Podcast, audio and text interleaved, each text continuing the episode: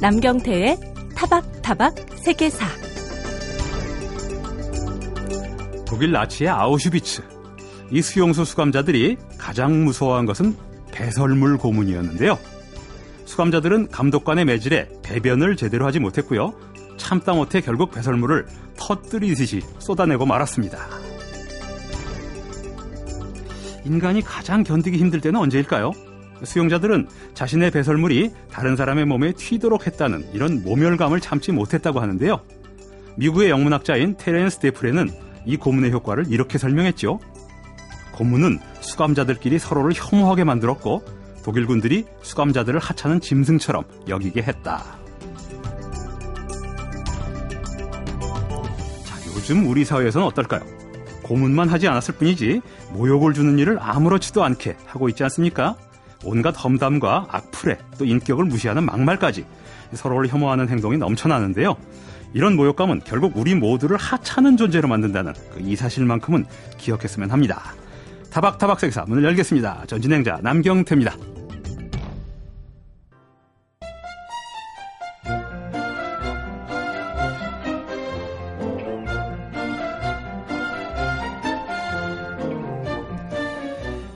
인간에게 과연 다른 사람의 목숨을 빼앗을 권한이 있을까요?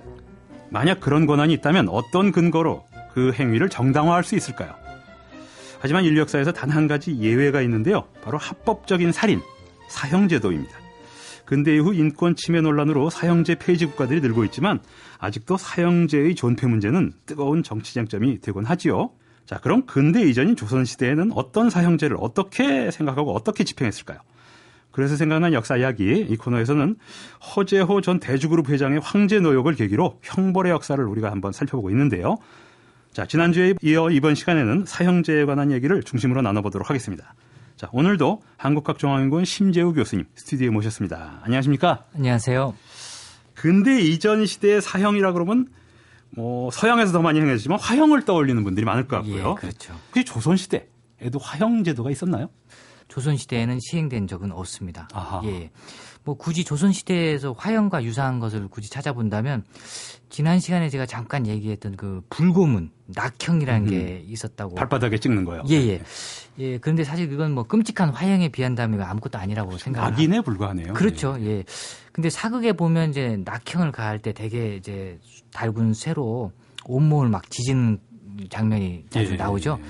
이거는 사실 규정하고는 다른 거고요. 음. 원칙적으로는 낙형은 이제 발바닥만 지지도록 음. 했습니다. 물론 이런 원칙이 잘 지켜지지 않았던 적은 많이 있었죠. 그렇죠. 예, 예. 자, 그러면 이제 우리 조선 시대엔 적어도 화형 제도가 공식적으로 화형이 사형 제도로 택하지는 않았다는 말씀이고요. 근데 이제 중국이나 일본 같은 화형이란 거는 일반적으로 생각, 생각하기 쉬운 그렇죠. 사형 제도라서요. 예, 예, 혹시 중국이나 일본에도 이렇게 있었을까 이게 궁금한데요. 예, 일단 그 전통 시대 중국하고 한국은 법 문화가 거의 동일하게 동일했기 때문에 예. 그 화형의 경우에도 조선 시대처럼 뭐 중국 명청시대에 없었습니다. 그러니까 중국하고 조선의 경우에 굉장히 그 유사한 측면이 많고요. 지난주에도 대명률을 그렇죠. 바로 그겁니다. 예, 그렇기 때문에 굉장히 유사하고요. 예. 반면에 이제 에도 시대 일본의 경우에는 이제 방화범한테 화형을 집행한 기록들이 아. 종종 나오는데요. 불범죄를 지른 자 불로 죽여라 그렇죠. 이거군요. 이제 화재가 나면 뭐 지금도 마찬가지지만 뭐 인명, 재산 피해가 엄청나지 않습니까? 그렇죠. 네. 그래서 방화를 굉장히 무겁게 다스리고 어, 화형으로 이제 처형을 했습니다. 예. 그러니까 일본은 있는데 조선이나 중국은 이제 없었던 거죠. 예. 화형이 우리는 없었다는 겁니다. 네. 자, 화형만큼 잔혹한 형벌이라고 하면 또 사지를 절다하는 능지처참이 아닐까 싶은데요. 근데 일단 먼저 하나 능지처참이라고 우리 흔히 말하는데요. 예. 법전에 나오는 정식 명칭은 능지 처사입니다. 처사. 아, 처참이 아니라요? 예. 예. 근데 뭐 같이 쓰기는 하는데요. 음. 뭐 조선시대 때 그 사형수를 사형 집행을 할 때 이것도 제 등급에 따라서 그나마 좀 가벼운 경우는 교수형. 예. 그보다 또 무거운 경우는 참수형. 음. 그 다음에 능지처참형. 이렇게 아. 사형 방식도 이제 세 등급으로 나눴고요. 예. 이게 10세기경에 중국 거란족에서 시작됐는데요. 아. 이게 정식 형벌로 채택이 돼가지고 중국에서는 청나라 말일까지 그 이후로 쭉 사용되고 예. 아까 말씀드린 대로 조선에서 중국 법전을 수용하면서 이걸 함께 수용하게 된 거죠. 음. 근데 문제는 조선 시대는 이제 능지처참 집행이 이제 사지 절단하는 방식이 술에 이제 사, 사지와 목을 매달아서 아. 절단하는 방식으로 했습니다. 그래서 예. 요거를 이제 거열형이라고 이제 부르기도 거열형. 합니다. 예. 어, 거열령은 유럽에서도 시행된 적이 있습니다. 예를 들어서 뭐 18세기 프랑스 국왕 루이 15세를 살해하려다가 음. 체포된 다미행이라는 인물이 이런 식으로 죽었는데요. 어, 지난 시간에 푸코의 감시와 처벌 예. 얘기했을 때 거기에 이제 그 집행 방법이 음. 고스란히 나오고 있고요. 이게 굉장히 조선의 거열형과 유사한 것 같습니다. 그렇죠. 말에 매달아 가지고 사실을 그렇죠. 예. 예. 이렇게 잔인한 거열형은 그러면 굉장히 중죄를 저지른 사람에게 반역죄 뭐 이런 사람에게 아무래도 집행되었을 것 같은데요. 그렇죠. 이 아무나 뭐 아무한테나 이제 거열령 능지처사를 한 건 아니고요. 예.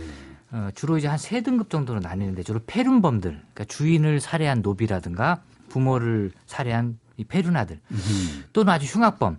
흉악범도 단순 흉악범이 아니라 일가족 3명 이상을 죽인 흉악범. 어허. 그리고 이제 마지막으로 이제 영모를 꾸민 대역죄인 이런 음. 사람들이 주 대상이었고요. 다른 사람들한테는 함부로 이렇게 능지처참을 하지는 않습니다. 그렇죠. 너무 예. 끔찍하니까. 그래서 이 능지처참에 거열형에 처한 기록이 조선왕조실록에 조금씩 등장하는데요. 음. 우리가 잘 아는 그 세조 때 그 사육신 에 처형이 됐습니다. 하... 세조가 관리들한테 이제 경각심을 일깨우기 위해서 모든 관리들 전부 불러내 가지고요. 예. 모두 보는 앞에서 거열령으로 공개 처형하는데요. 아, 세조는 정말 대혹한 임금이었습니다. 예, 예, 그렇습니다. 세조하고 신숙주, 박평년 이런 성삼문 이런 사람들이 거의 동년배고 그렇죠. 친구처럼 지내던 그런 사람들이었는데 그렇죠. 어쩜 그렇게 등지처참으로 죽일 수 있습니까? 예, 권력이라는 게 참 무서운 것 같습니다. 그렇습니다. 네. 자, 흔히 우리가 이게 뭐참 아침에 방송에서 이런 말을 하기 그렇습니다. 욕으로 육실을 놈 이런 욕을 합니다. 아, 맞습니다. 예? 네, 네. 육실을 헐놈 이렇게 말하는데요. 이런 모욕적인 욕설에 등장하는 육시 그죠? 이것과 네. 조금 전에 설명해 주신 거열형은 그 형을 집행하는 방식에 공통점도 있을 것 같고 사지를 찢는다는 점에서 다른 점도 있을 것 같은데요. 예, 예. 이제 한자로 육은 이제 벤다는 거고 시는 음. 이제 아 여섯 육자가 아니군요. 예, 예. 예. 시신이니까 예. 시신을 벤다. 그러니까 즉 죽은 사람에 대한 능지처참이다. 이렇게 그러네. 보시면 되고요. 이제 방금 이야기한 사육신 중에서도 박 박팽년 같으신 분은 고문을 받다가 돌아가셨거든요. 예. 고 고문 갖다 돌아가신 분을 다시 네, 다시 아. 이제 육시를 하신 하신 예. 거죠. 그래서 그 박팽년이 이제 육시형에 처해졌고요.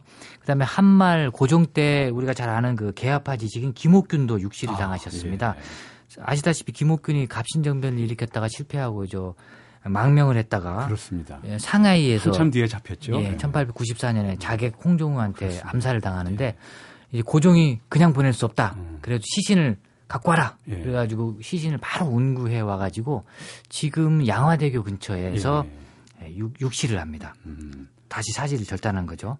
근데 요 1894년 요 시점이 언제냐면 갑오경장이죠. 예. 곧 이후에 바로 이제 능지처참 육시가 다 폐지가 됩니다. 근대적 아하, 법개혁을 통해서. 가보개혁돼요. 예, 예. 그래서 사실 제가 보기에는 김옥균 음. 선생의 그 육시형은 조선에서 거의 공식적으로는 마지막이었던 것으로 예. 이제 보고 있습니다. 죽은 사람의 시체까지도 이렇게 훼손한다는 게 예, 예. 상당히 중죄란 얘기인데, 예. 근데 그 선생님 말씀 듣고 보니까 옛날에 부관참시라는 것도 비슷하다는 생각이 그렇죠. 드는데. 그게 바로 뭐 육시하고 동급인 음, 죽은 사람을 것도 처벌하는 거죠. 그렇죠. 예, 예. 도저히 뭐 예. 더 이상 잔혹할 수가 없는 음. 거긴 하지만 이제 권력의 입장, 권력자 입장에서는 이건 뭐 예. 불가피한 측면이 있는 거죠. 지금 우리는 뭐 죽은 사람을 다시 저거 하는 거니까 뭐가 끔찍하겠나 이런 생각을 하겠지만 옛날에는 그 유학적인 세계관에서는 시신을 그대로 간수하는 것, 조상의 시신을 간수하는 것도 굉장히 중요했는데 그거를 막 잘라버리고 이러면은 굉장히 괴로웠을 거예요. 바로 사람들이. 그거죠. 예. 교수형, 참수형, 능지처참 등급을 나누는 것도 음. 교수형은 실제로 보존하는 시신이 온전하죠. 온전한 그래. 거죠. 예. 그런 점에서 이제 참수형이나 능지처참형을 예. 무겁게 더 이직을 한 거죠. 예. 네. 자, 잔인한 형벌 얘기를 지금 계속해갖고 예. 일요일 아침부터 아마 그뭐 비위가 틀리신 분도 계실지 모르겠는데요. 뭐 역사에서 있었던 일이니까요. 근데 잔인한 형벌 얘기를 많이 들어서 그런지 그 상대적으로 사형제도의 하나인 사약은 뭔가 좀 품이 있게 죽는 형벌이다 이런 느낌이 예, 들고요. 그렇죠, 예. 다른 거에 비하면요. 신체도 멀쩡하고. 조선시대 그래서 사약을 주로 사대부들한테 많이 했던 것 같은데. 그렇죠. 근데 법전에 실린 공식적인 형벌은 아닙니다. 사약이. 아. 사실은 근데 이제 임금이 이제 최대한 예우를 해줘야 될 필요성 있는 인물들, 왕실 가족이나 고위 관료, 비록 죽이더라도 이런 네. 분들을 위해서 이제 사약을 쓰는 건데요.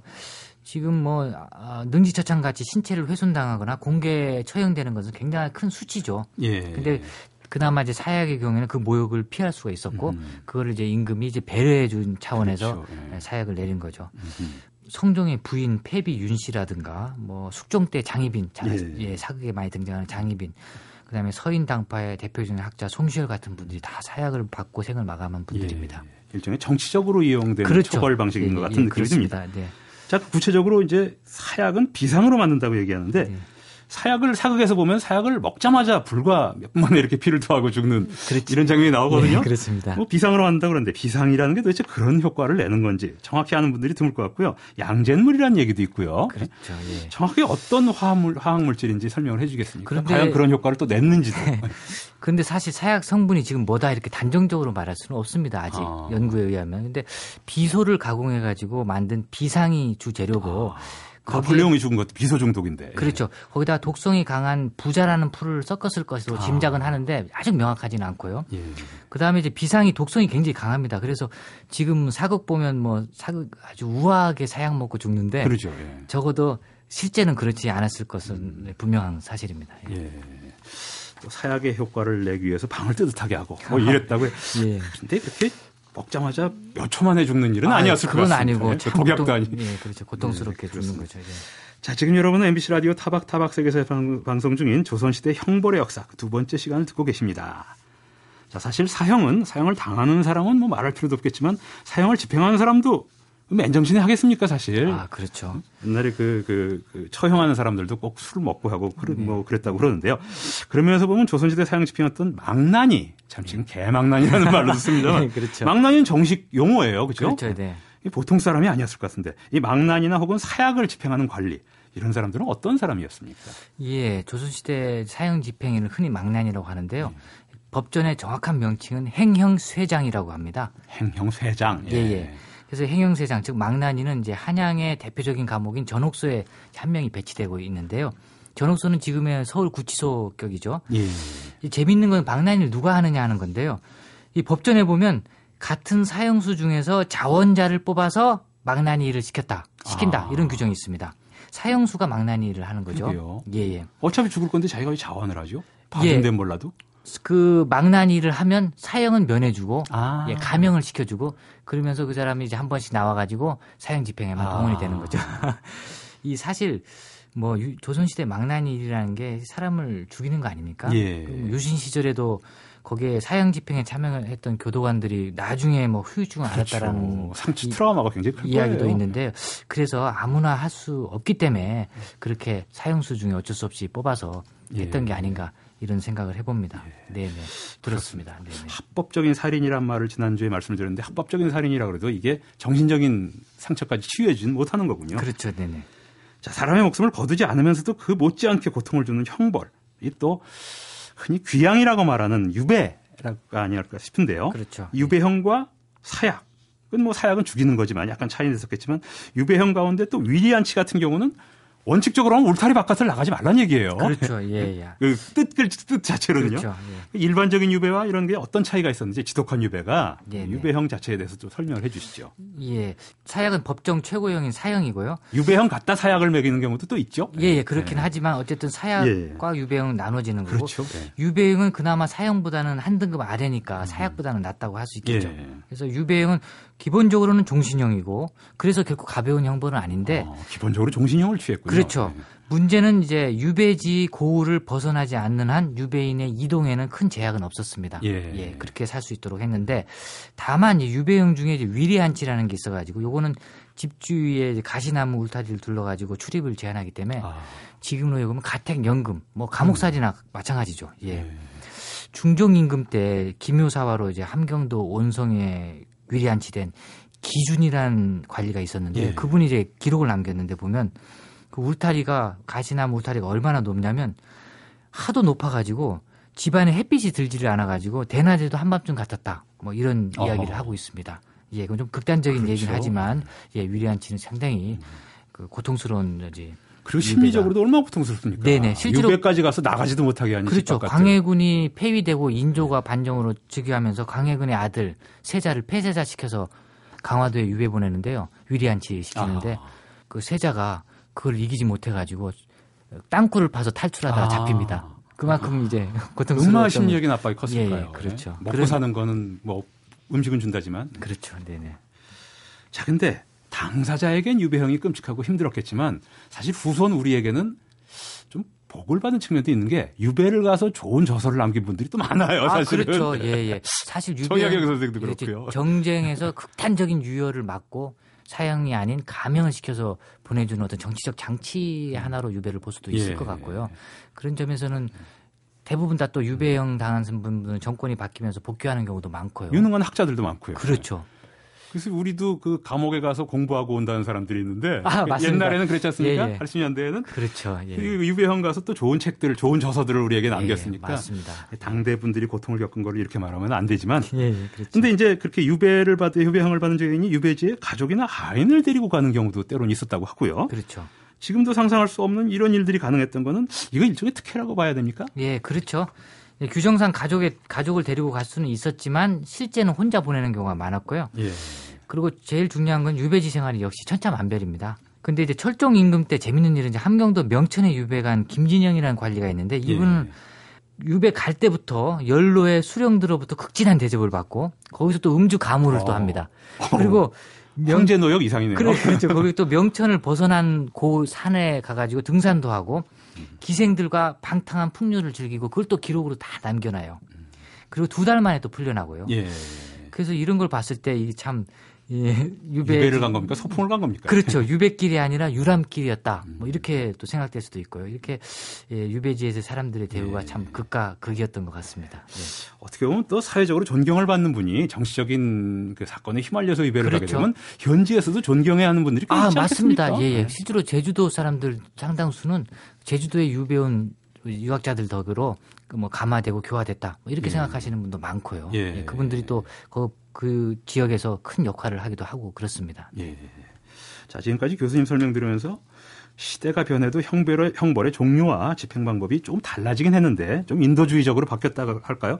체벌이 약해지고요. 근데 여전히 법 집행은 공정하지 않다. 이런 생각도 드는데요. 대표적인 게 유전무죄, 무전유죄. 정말 없어져야 될 말인데. 그렇죠. 네.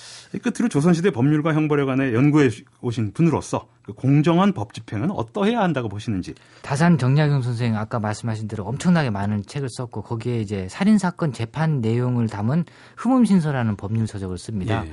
거기 흠음신서에 보면 그 흠음이라는 것은 법 집행을 아주 신중히 해서 한 사람도 억울한 사람이 없도록 하라는 뜻인데요.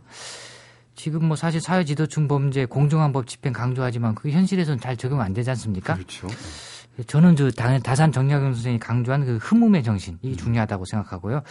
그 다음에 또 하나 이제 사회적 약자 편에 서 가지고 정책이나 입법 문제에 다가가는 그런 자세가 좀 중요하지 않나 이런 예. 생각을 해봅니다. 그렇습니다. 법은 동서양 공소고공을 막론하고 정의와 공정성을 기본으로 하는 거 아니겠습니까? 예, 옛날에도 그래야 되고 지금도 네. 그래야 되고요. 자, 그 정신을 말씀해 주셨습니다. 지금까지 두 주일 동안 조선시대를 중심으로 동아시아와 서양의 형벌의 역사까지 쭉 말씀해 주신 분, 한국학중앙연구원 심재우 교수님이었습니다. 네, 감사합니다. 네, 감사합니다.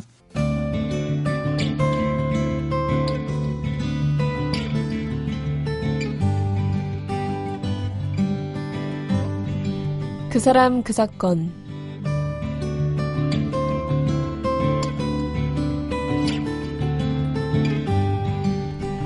1919년 3월 1일은 누구나 다 아는 날이죠. 이날 시작된 항일운동은 여러 가지 면에서 중대한 역사적 의의를 가졌지만 그 첫 번째 직접적인 결실이 맺어진 날은 바로 오늘이었습니다. 그해 4월 13일 중국 상하이에서 대한민국 임시정부가 수립되었으니까요. 비록 남의 나라 땅에서 조직된 망명정부였지만 임시정부는 의정원 의장, 국무총리, 각 부처 장관들을 임명하는 등 정식 정부의 구성을 갖추고자 노력했습니다. 사실 초창기에는 임시정부의 활동이 그다지 두드러지지 않았는데요. 실질적인 무장 독립투쟁을 만주의 독립운동 조직들에게 맡기고 외교 활동에만 주력한 탓이죠.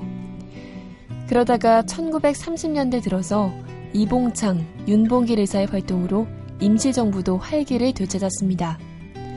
이때부터 임시정부는 중국의 국민당 정부로부터 파트너로 인정을 받았지만 동시에 일제 탄압도 더욱 거세졌죠. 1937년 중일 전쟁이 벌어지고 이것이 제2차 세계대전으로 이어지는 시기에 임시정부는 군대 조직을 갖춰 본격적인 독립투쟁을 벌이기 시작하는데요. 유명한 광복군이 창설된 것도 바로 이 무렵입니다. 이때 임시정부는 일본과 독일에 정식 선전포고를 했고 동남아시아까지 군대를 파견했죠. 하지만 1945년 해방을 맞았을 때 남한에 들어선 미군정 정권은 우리 임시정부를 승인하지 않았습니다.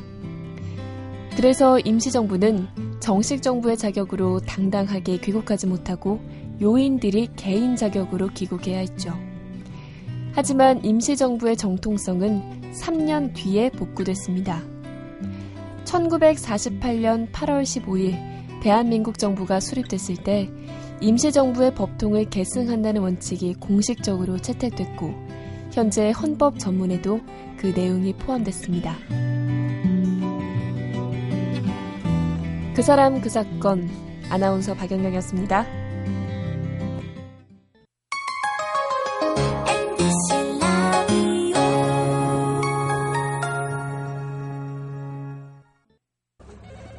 말은 느리지만 이해가 빨라요. 김 과장님의 기획 능력이요? 정말 다들 부러워할 만하죠. 다리는 불편하지만 손이 빠르죠. 우리 이대리의 문서 처리 능력은 아무도 못 따라올걸요?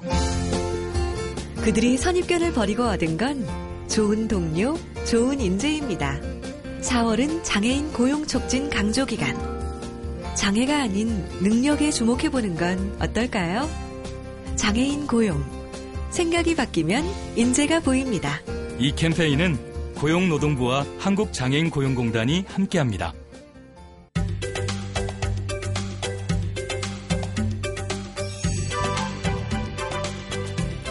그리스도와 향신료를 위해 1498년 5월 인도에 도착한 바스코다 가마의 선원들이 외친 말인데요. 당시에는 이 향신료 한 알이 진주 한 알보다 더 비싼 가격에 거래됐다고 하니까 선원들이 환호성을 지를만 하겠죠? 자, 오늘 주영하의 맛있는 역사. 주제는 한때 유럽인들을 흥분시킨 향신료. 그 중에서도 대표적인 바로 후추입니다. 후추가 원산지 인도에서 어떻게 우리 식탁에까지 오를 수 있었는지 후추의 세계사 들려주실 분이죠. 한국학중앙연구원 주영하 교수님 나오셨습니다. 안녕하십니까? 네, 안녕하세요. 콜럼버스도 크리스토퍼 콜럼버스도 아버지가 후추 한 다발을 주고 이거 한 다발만 있어도 넌 부자가 될 것이다. 이렇게 말했다고 해요. 그렇습니다. 그러니까 후추 후추 값이 뭐 극값 이상이죠. 예, 유럽에서는 그랬던 그렇죠. 모양입니다. 예. 그런데 이제 후추라고 하는 작물은 뭐 많은 향신료가 그렇듯이 예. 그 재배되는 원산지가 있죠. 어, 그리고 그게 아무리 다른 곳을 옮겨가도 잘 재배되지 않는 것들이 있죠. 그러게요. 예, 이게 이제 이른바 음. 대항해 시대를 열게 되는 어, 그런 일인데 이 사탕수수나 커피 같은 거는 다른 데로 가도 재배가 됐는데 이 향료는 안 되더라고요. 그렇죠. 네. 향료는 되게 네. 어려우니까. 그러니까 인도 서남부의 말라바르 해안이 원산지입니다. 아, 원산지니까 그 근처에서는 옮겨가도 재배가 됐는데 예. 어, 원래 이제 영어로 이제 후추를 페프라고 그러잖아요. 예, 예. 예, 그러니까 페프의 어원은 실제로 이제 인도에 출발했으니까 음흠. 인도의 산스크리트에서 어, 피팔리라고 불렀던 아, 말이 영어로 페프로 바뀐 거죠. 그런데 이제 크게 보면은 청취자들께서는 후추가 부엌에 있는 후추 그 양념통에 있는 후춧가루. 가루 후춧가루 밖에 네. 생각을 못, 못 하실 건데요. 어, 크게 보면은 이제 뭐 백후추와 흑후추가 이제 두 가지 종류로 크게 나눌 예. 수가 있고요. 그 만드는 방법에 따라서도 이제 달라서 보통 이제 배구추는 롱페퍼라고 하는데요. 예. 열매가 노릇사람하게 붉은색을 띌때 그걸 따가지고 물에 담가서 이 밖에 껍질을 벗게 된 다음 헹구가 햇볕에 말려서 그 색깔이 조금 뭐 후추는 다 까만색이지만은 더 예. 어, 흰색에 가까운 어, 아주 연한 갈색의 후추가 이제 만들어지거든요. 가루를 만들어서 먹는 건 똑같은 거죠? 그렇죠. 가루를 네. 만들어. 이제 맛이 좀 이제 흑후추 같은 경우는 이제 그런 과정을 안 거치고 아예 어허. 익었던 것을 따가지고 이제 껍질을 벗겨서 이제 가는데 예. 어, 흑후추가 좀 매콤하고 레몬 향이 나고 톡 쏘는 듯해요. 그러니까 아. 우리가 지금 아마 부엌에 있는 것들은 대부분 이제 백후추 계통인데. 예.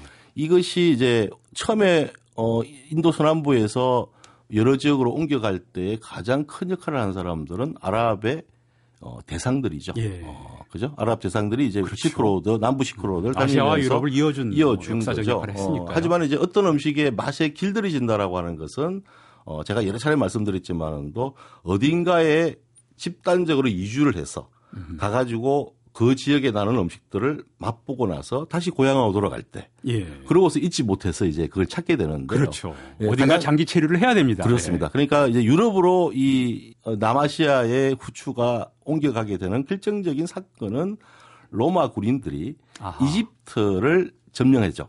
기원전 그렇죠. 1세기 네. 예수가 태어나기 전 이제 100년 전부터 그죠? 옥타비언스가 그렇죠. 옥타비언스가 네. 그러니까 이제 거기서 주둔을 했던 구린들이 음. 이미 이집트까지는 이제 대상을 통해서 아랍 사람들을 통해서 인도의 후추가 전달돼 있는 네. 거고 그리고 뭐 각종 정향이나 뭐 온갖 향신료 동남아시아 원산지인 향신료가 이집트의 사람들한테는 아하. 굉장히 중요한 각종 뭐 이렇게 축하의 행사, 축제나 아니면 사람들이 죽었을 때에 어 상장례를 할 네. 때도 많이 쓰였거든요. 그러니까 음. 거기서 이제 이 후추란 걸 발견하고 맛을 느낀 로마 군인들에 의해서 이제 이른바 네. 고향으로 돌아간 아. 로마 군인들이 후추를 잊지 못하게 된 거죠.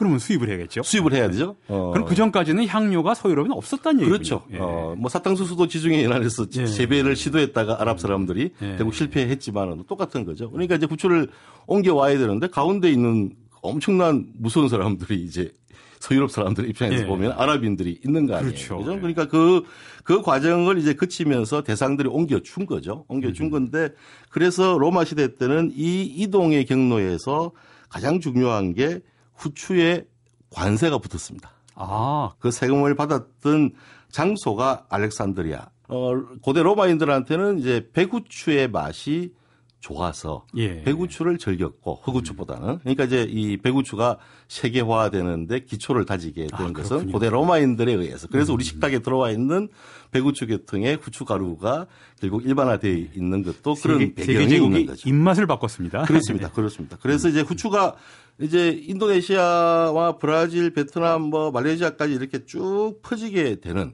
그런 과정들은 이제 대항해 시대에 들어와서 어, 퍼지게 됩니다. 대항해 네. 시대에 동남아시아의 뭐 발리나 싱가포르가 이제 개발되고 독점을 하고 싶어 했던 이유는 네. 각종 향신료를 얻기 위한 노력이었던 거죠. 어, 중국인들도 중국 지금의 중국 땅에는 후추가 재배되지 않거든요. 예. 그리고 이제 한나라 때 가장 유명한 사람이 장건이죠. 그렇죠. 어, 서역을 갔다 예. 오잖아요. 그래서 이제 서역에서 오니까 어, 한나라 때 기록에는 이제 중국의 서쪽에서 왔다. 음흠. 인도라고 생각하지 못하고 아. 어, 당나라 때쯤 되면은 실크, 이제 실크로드를 통해서 온 줄 아는 그렇죠, 모양이군요. 그렇죠. 예. 그리고 이제 당나라 때쯤 되면은 이제 아 그때는 비로소 남쪽에 있다. 후추가 인도산이다라고 예. 하는 걸 이제 확인하게 됐는데요.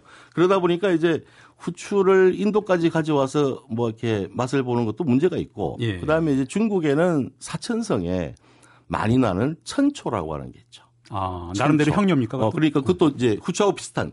어, 한국에서는 그걸 이제 뭐 천초, 제피 뭐 이렇게 부르는 예. 추어탕 먹을 때 가루를 내서 경상도 사람들, 전라도 사람들이 먹는 건데요. 그게 재배되고 있으니까 뭐 후추에 대한 욕구가 별로 없었는데 가장 중요한 게 이제 후추는 향신료이기도 하지만은 또 예.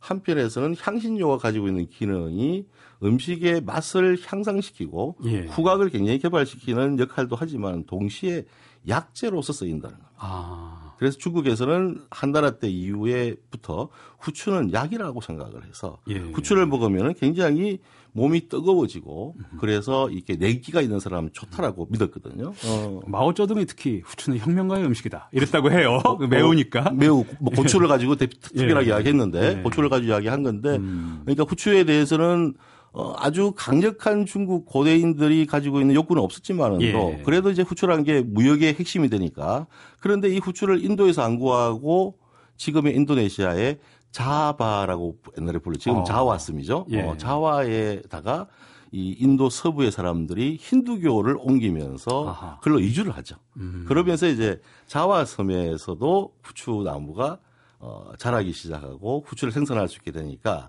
그러니까 한, 그 중국 남쪽 광동 쪽에서 생각하면은 인도로 가는 것보다는 베트남 남쪽을 예. 긋어서 어, 동남아시아의 그 예. 인도네시아의 자와습에 가는 게 훨씬 더 어, 그렇죠. 어, 가깝죠. 그죠? 또 명나라 시대부터는 화교들이 진출하기 시작하니까요. 그렇습니다. 남쪽으로. 그래서 그래서 이제 이 후추가 음. 상당히 남쪽으로부터 북쪽으로 올라가는 이 대항해 시대가 되면은 어, 아시아도 계속 배들이 다니잖아요. 그렇죠. 그러니까 일본인들도 이제 후추에 대해서 알게 되고 뭐 그런 과정에서 이제 조선도 후추에 관심을 가지게 되는 전 단계까지가 예. 어, 후추의 이 일탄입니다. 아까 제가 처음에 이제 그리스도교, 기독교 전파와 결국은 이제 그 향신료 이것이 대항해 시대를 연 단초라고 말씀을 드렸는데 유럽인들의 향료에 대한 욕구는 우리가 향료에 대해 후, 뭐 후추, 정향, 계피, 육두구 이런 거에 대한 우리가 욕구보다 훨씬 강한 것 같거든요. 굉장히 그건 아마 식생활의 차이 때문이라고 식생활의 차이도 있고 그다음에 이제 아랍 지역을 넘어서 들어오는 특히가 이스탄불이 이제 중심 지역이 예. 교육에 그러니까 뭐 거기에 대한 어떤 그이 느낌, 예. 강한 욕구, 그러니까 음, 자기네가 오리엔트에 대한 강한 욕구, 어. 뭐 이런 것들이 이제 어, 영향을 미친 거고요. 음. 결국은 이제 육고기와 그 다음에 그렇죠. 빵이라고 하는 육식을 하는 사람들이니까 그렇죠. 예. 척박한 그 우리가 보기에는 예. 어, 척박한 이제 음식들을 먹게 될 때에 이 향료가 가지고 있는 향신료가 가지고 예. 있는 냄새나 이 맛을 개선시켜 주는 것은 굉장히 중요했고 그렇죠. 금값에 가까웠으니까 음. 그것이 오히려 그 자체보다는 더욱더 어, 가치제로서의 의미를 가져가지고 아, 예. 이제 권력을 가지고 있는 자가 어, 향료할 수 있는 음. 그런 것이 후추였기 때문에 후추의 일반화 과정 이전에 이미 후추는 권력의 어, 향신료라고 볼 수가 있죠. 그 향료라는 것 갖고도 역사를 쭉 풀 수가 있는데요. 오늘 후추를 중심으로 해서 역사를 쭉 풀어봤습니다. 지금까지 한국학중앙연구원 주영아 교수님이었습니다. 이 말씀 감사합니다. 네, 고맙습니다.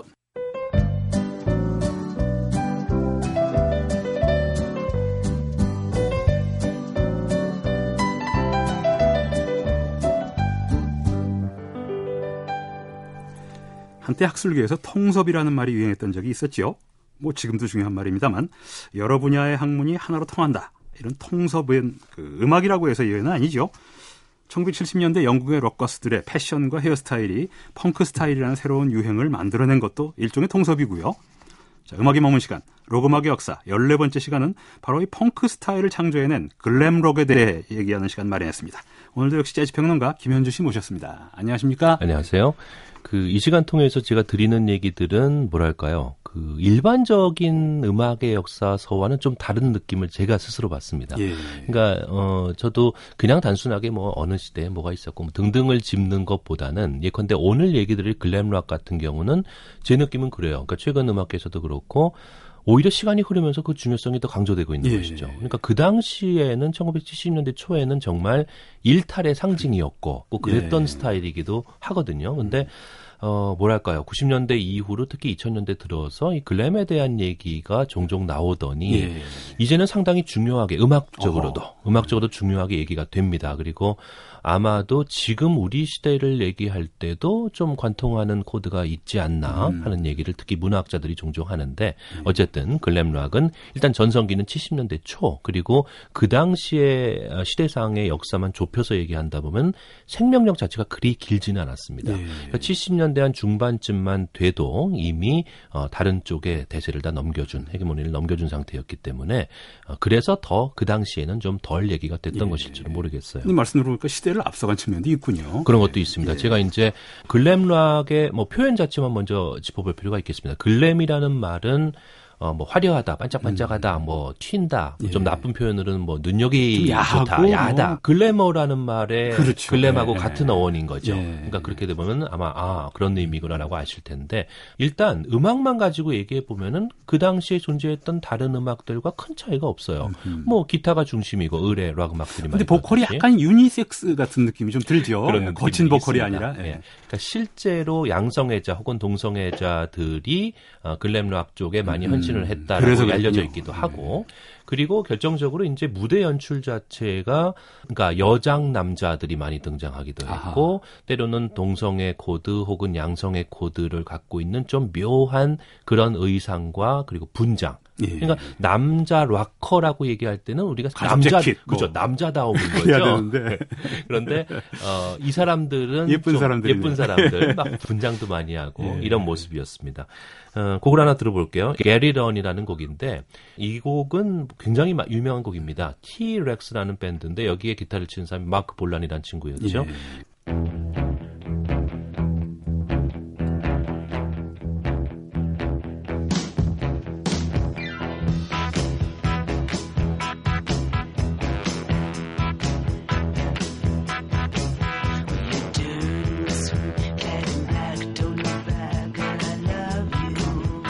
기억나실 거예요. 예. 그렇죠. 음악적으로는 그냥 록 음악이에요, 사실은. 그렇습니다. 뭐 예. 음악 자체가 야한 건 아니고요. 그렇죠.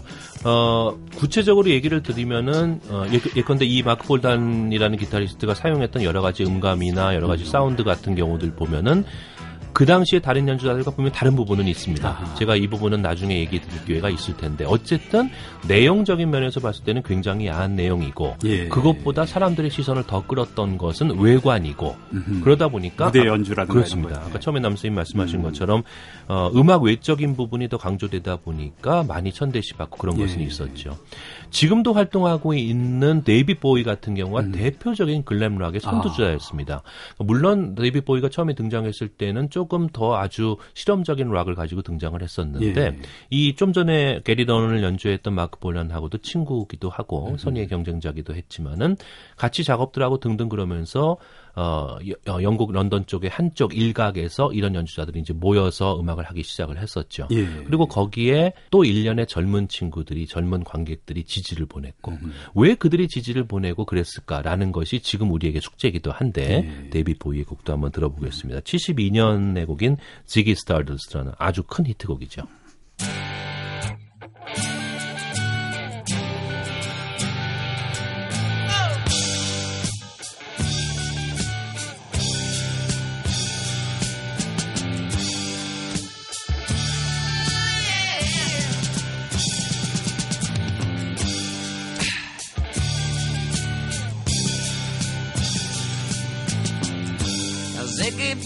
Guitar. 자, 72년도에 뭐 일종의 약간 하드록 느낌도 좀 나고요. 그렇습니다. 어, 아까 말씀하신 것처럼 보컬의 뉘앙스가 조금 다르죠. 예. 약간 앵앵거리기도 하고. 거칠진 않습니다, 목소리가. 그러니까 그런 부분인 것 같아요. 글램락이 가지고 있었던 여러 가지 코드들 중에서 지금 와서 상당히 어, 이 부분은 어찌 보면은 시대를 앞서간 것일 수도 있고 뭐 정확히 딱히 시대를 앞서간 것은 아니라 하더라도 예. 분명히 다른 것을 얘기를 하고 있었는데 그 코드와 이미지들은 남성 우월주의에 대한 반기입니다. 예. 그러니까 락 음악이라는 것은 정말 남성적인 음악 마초적일 수가 있거든요. 그렇죠. 예. 예. 그래서 뭐 그러니까 강한 것을 세련되게 연출하는 게 덕인 음악이었는데 예. 동시대에 존재했던 글램락은 된 표현으로 지집에 갔다는 거죠.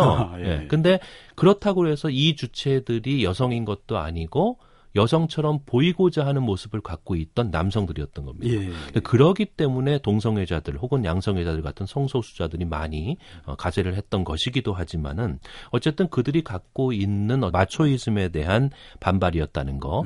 다만 그것이 그때 당시에 데카당스, 그러니까 퇴폐주의로 비춰지고 실제로 그런 요소들을 많이 사회적으로 갖고 있었기 때문에 문제가 됐던 것이라는 예. 얘기죠. 그런데 제가 어뭐 1960년대 말을 얘기를 드리면서 새로운 가치에 대한 거, 68혁명 이런 것들을 막 얘기를 같이 드리면서 그때 당시에 그러니까 여권 신장에 대한 컨셉이 드디어 정착하기 시작했던 예. 것이기도 하죠. 결국은 글램락을 어, 저 노래하고 활동했던 이 친구들도 그런 식의 어떤 정서적인 문화와 다 맞물려 있는 것이라고 이제 와서 보이니까 보이는 것 같아요. 또 제니스 조플린도 활약하던 시대고요. 그렇습니다. 참 글램락 자체도 대단하지만 록 음악의 지평이라는 게 얼마나 넓었는지 70년대에 그걸 또 김 선생님 말씀 듣고 보니까 그런 게 생각이 나네요. 예. 자 오늘 방송 끝곡을 부른 록밴드 퀸의 노래를 준비했는데 네. 글램락을 얘기하면서 퀸의 노래를 오늘 끝으로 준비하는 것은 사실 퀸이 처음에 등장했을 때는 많은 사람들이 글램락인 줄 알았어요. 아. 그러니까 실제로 이 사람들도 무대에서 그런 분장을 많이 했고 음. 그렇죠. 거친 목소리가 아니죠. 프레디 머큐리도. 예. 네, 그래서 글램락의 마지막 아. 수혜를 받은 밴드로 얘기되는 게 다름 아닌 퀸입니다. 음. 어, 사회적인 코드가 화려해졌다기보다는 음악이 화려해져서 예. 발전을 해나가서 그래서 예. 폭이 넓어졌지만 어쨌든 퀸도 한때는 글램락이었습니다. 특히 음. 초창기엔요. 그들이 노래했던 Somebody to Love를 끝으로 준비해봤습니다.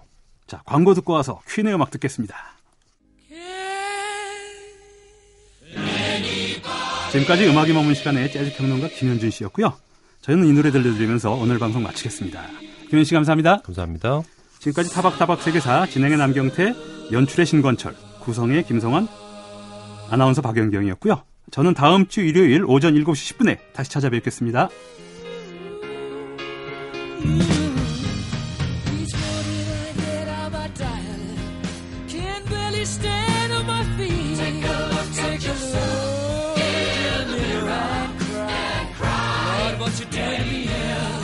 I have spent all my years in believing you, but I just can't.